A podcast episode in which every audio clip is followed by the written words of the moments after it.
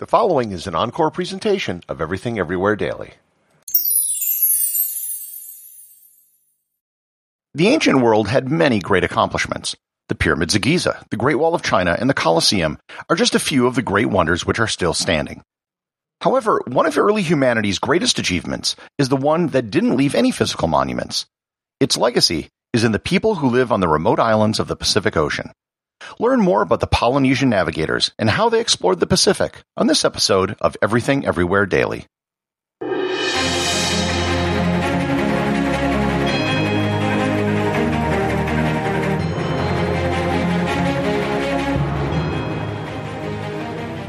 This episode is sponsored by ButcherBox. Summer is right around the corner, and that means cookouts. No matter what your preferred food is for a cookout or a barbecue, ButcherBox can help you make it the best. If you want to serve up some hamburgers, ButcherBox has grass-fed ground beef to make the perfect smash burger.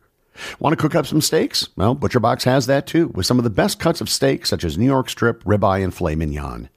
Do you like grilled chicken? Well, ButcherBox has some of the best pasture-raised chicken that you will find anywhere.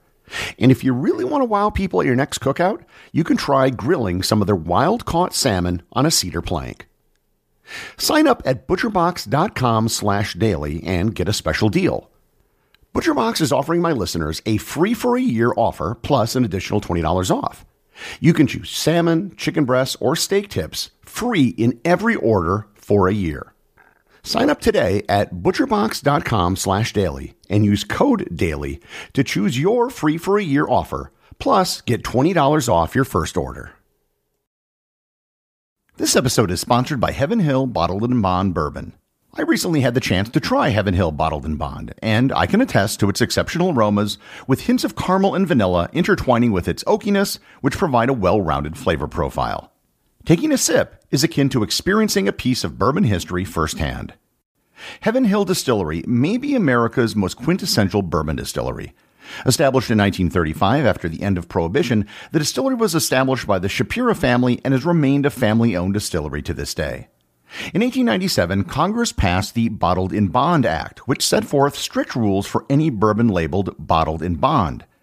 Heaven Hill Bottled in Bond bourbon goes beyond the stringent requirements of the law by aging its bourbon for seven years, not four. The end result is a gold medal winning bourbon that truly stands out. Available nationally, look for a bottle at your local store. Heaven Hill Bottled in Bond. Heaven Hill reminds you think wisely, drink wisely. This episode is sponsored by Rerouted. Let's face it, outdoor gear can be expensive. If you're into camping, climbing, skiing, or hiking, you can spend a lot of money indulging in your hobby. Wouldn't it be great if you could save some money as well as cut down on resource use at the same time? Well, you can.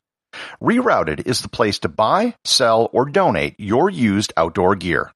They make shopping for used gear as easy as shopping for new gear. Rerouted believes that each piece of gear has a story, and they want to help tell yours. If you're actively involved in outdoor activities, or just looking to get into it, you can save money by shopping at rerouted.co. Once again, that's rerouted.co, or click on the link in the show notes. While humanity's been traveling by sea for thousands of years, there was always one thing that defined ancient seafaring. They stuck close to land. Ancient ships weren't very large in the big scheme of things, and navigation techniques were quite primitive. Sailing within eyesight of the shore was safer, the seas were calmer, and it was much easier to navigate if you could always see land. Even if they knew it was on the other side of the water, like in the Mediterranean or the Aegean Sea, staying close to land was always preferable. And even if they could cross a sea, they would never, ever sail into the unknown of the deep ocean. However, there was one major exception to this rule the Polynesians.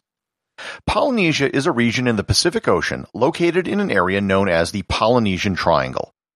The Polynesian Triangle is roughly defined as the area bounded by Hawaii, New Zealand, and Easter Island, aka Rapa Nui. The islands enclosed by this triangle include the likes of Samoa, Tonga, French Polynesia, the Cook Islands, and many other smaller islands. Most importantly for this discussion, these islands are very far away from any continental landmass. In fact, the middle of the Pacific is the furthest place on Earth from continents. 10,000 years ago, humans had settled most of the Earth which was reachable by foot. This includes areas such as Australia, Indonesia, and the Philippines, which were connected to the Eurasian landmass when sea levels dropped during the last ice age. We know from genetic evidence that the ancient Polynesians originally came from Southeast Asia. Human remains from a pre-Polynesian people known as the Lapita have been found in Samoa dating back to about 3000 BC. From Samoa, they migrated eastward to what is today French Polynesia, and from there there was expansion in all directions to Hawaii, New Zealand, and Easter Island. The expansion into the fringes of Polynesia happened rather recently in the big scheme of things. Hawaii saw its first humans arrive around the years 3 to 600, and New Zealand had its first human footprints around the year 1300. So how did these islands, so far away from the coast of any continent, get settled, when humans were so reluctant for so long to sail into the open ocean? Moreover, how did they do it without the compass, sextant, or maps? The short answer is that they were extremely skilled navigators. Not every Polynesian was a navigator. It was a skill that was passed on from generation to generation, and it was a very high status position in their society. It required a lot of learning and a lot of time to master the techniques. Moreover, it was considered a secret tradition that was only passed along in certain families. One of the biggest tools was the development of a mental map. The map divided the night sky into four quadrants, and then further divided it into 32 houses. The boat was always defined to be at the center of this mental map.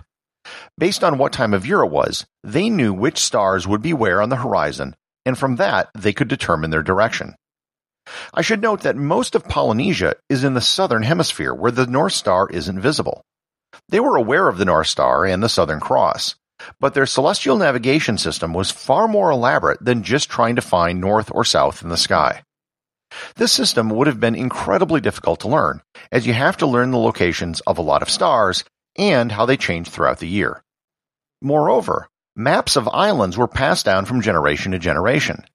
When Captain James Cook made his first voyage to the Pacific, which is another story for another episode, he had a Polynesian navigator named Tupaia. Tupaia came from the island of Raiatea, in what is today French Polynesia. Tupaia was able to map out 130 islands within a 2,000 kilometer radius from Raiatea. He personally had only visited 13 of them. The rest were all handed down from his father and grandfather.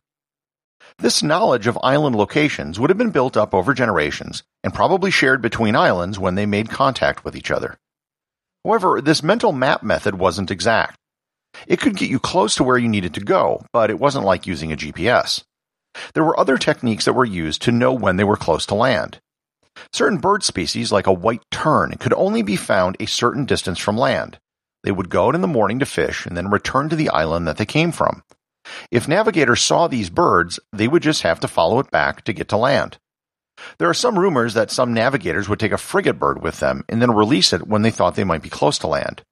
Frigate birds can't get wet, so they would fly directly to land and then you could just follow it. Another technique which they used was learning how to read waves and swells. Waves behave differently when there's land nearby. Waves in the deep ocean are more undulating, whereas closer to land they can be sharper. A navigator would have spent years learning to read the subtle behavior of waves. Clouds were also a signal. Certain types of clouds would only form over islands. The color of the underside of the cloud would also determine if there was dark vegetation below it or not. The ships used by Polynesians were double-hulled canoes with a sail. The space between the hulls was the main storage space where they would store fishing nets, tools, and also animals for the voyage such as chickens. So how far did the Polynesians get? There's evidence of Polynesians getting to some of the sub-Antarctic islands which are south of New Zealand. However, there's no evidence, either physical or via oral tradition, of Polynesians ever reaching Antarctica itself. There's a growing belief that they may have reached the coast of South America sometime around the year 1300. There's DNA evidence from chicken remains found in Chile. The remains were from before Europeans arrived and were not from European breeds of chicken. Also, there were sweet potatoes found in the Cook Islands, which were native to South America. Much of the knowledge of Polynesian navigation was lost after Europeans arrived. There was little reason to use it when Europeans arrived with their larger ships and their navigation instruments. However, there's been a revival of this ancient art over the last few decades. In the 1970s, a Hawaiian group called the Polynesian Voyaging Society created a double-hulled Polynesian ship and sailed it from Hawaii to Tahiti from May 1st to June 3rd, 1976, using only traditional techniques. Since then, they've built other ships and have sailed to other Polynesian islands using the same traditional techniques. From 2014 to 2017, another double-hulled canoe managed to sail around the world. At this point, even if you can accept that the Polynesians were able to navigate from island to island just using the stars and nature to guide them, there still might be one nagging question. How did they know that these islands were there in the first place? There's a lot of evidence showing that the Hawaiian Islands were settled by people from Tahiti. However, how did the people from Tahiti know that Hawaii existed? They're 2,700 miles away from each other. The best guess at this point is they didn't know. Either these islands were discovered by accident when boats were thrown off course by storms, or people set out not knowing if they would find anything. Rapa Nui is a thousand miles away from the nearest speck of dry land. If you just look at a map of the Pacific, there are a whole lot of directions people could have traveled where they wouldn't have encountered anything. The implication is that over the centuries and millennia, it's quite probable that hundreds of thousands of people may have died at sea searching for land which they never found. I think there's really no question that Polynesian navigation has to go down as one of the greatest achievements of the ancient world. They managed to achieve what no other culture was able to and they did so in a dramatic fashion. The legacy of their accomplishment isn't found in ancient ruins, but in the lives of all the people living across the islands of the Pacific. The associate producer of Everything Everywhere Daily is Thor Thompson. Today's five star review comes from Apple Podcasts in the United States. Listener Jim M. writes, Well researched and fun. My wife and I have walked a lot for exercise in the last year for obvious reasons. It helps to listen to podcasts to pass the time, using AirPlay so we can both listen to the same thing on our AirPods. Our walk is usually one to one and a quarter hours long. We listen to some longer podcasts, but like to fill it in with shorter ones towards the end of the walk. This podcast fills that need perfectly. It's well produced, excellent sound, and covers a wide variety of historical and scientific topics. Whenever Gary has crossed paths with something I already knew about, he's been spot on. Unfortunately, we've gone through the whole catalog. Yes, I listened to every single podcast. The one about Did Shakespeare write the works of Shakespeare was probably my favorite. I had a professor back in college talk about it, but not as clearly as Gary. Thank you very much, Jim. I'm glad I can be of help during your walks. As always, if you keep listening, I'll keep making them. Remember, if you leave a five star review, you too can have your review read on the show.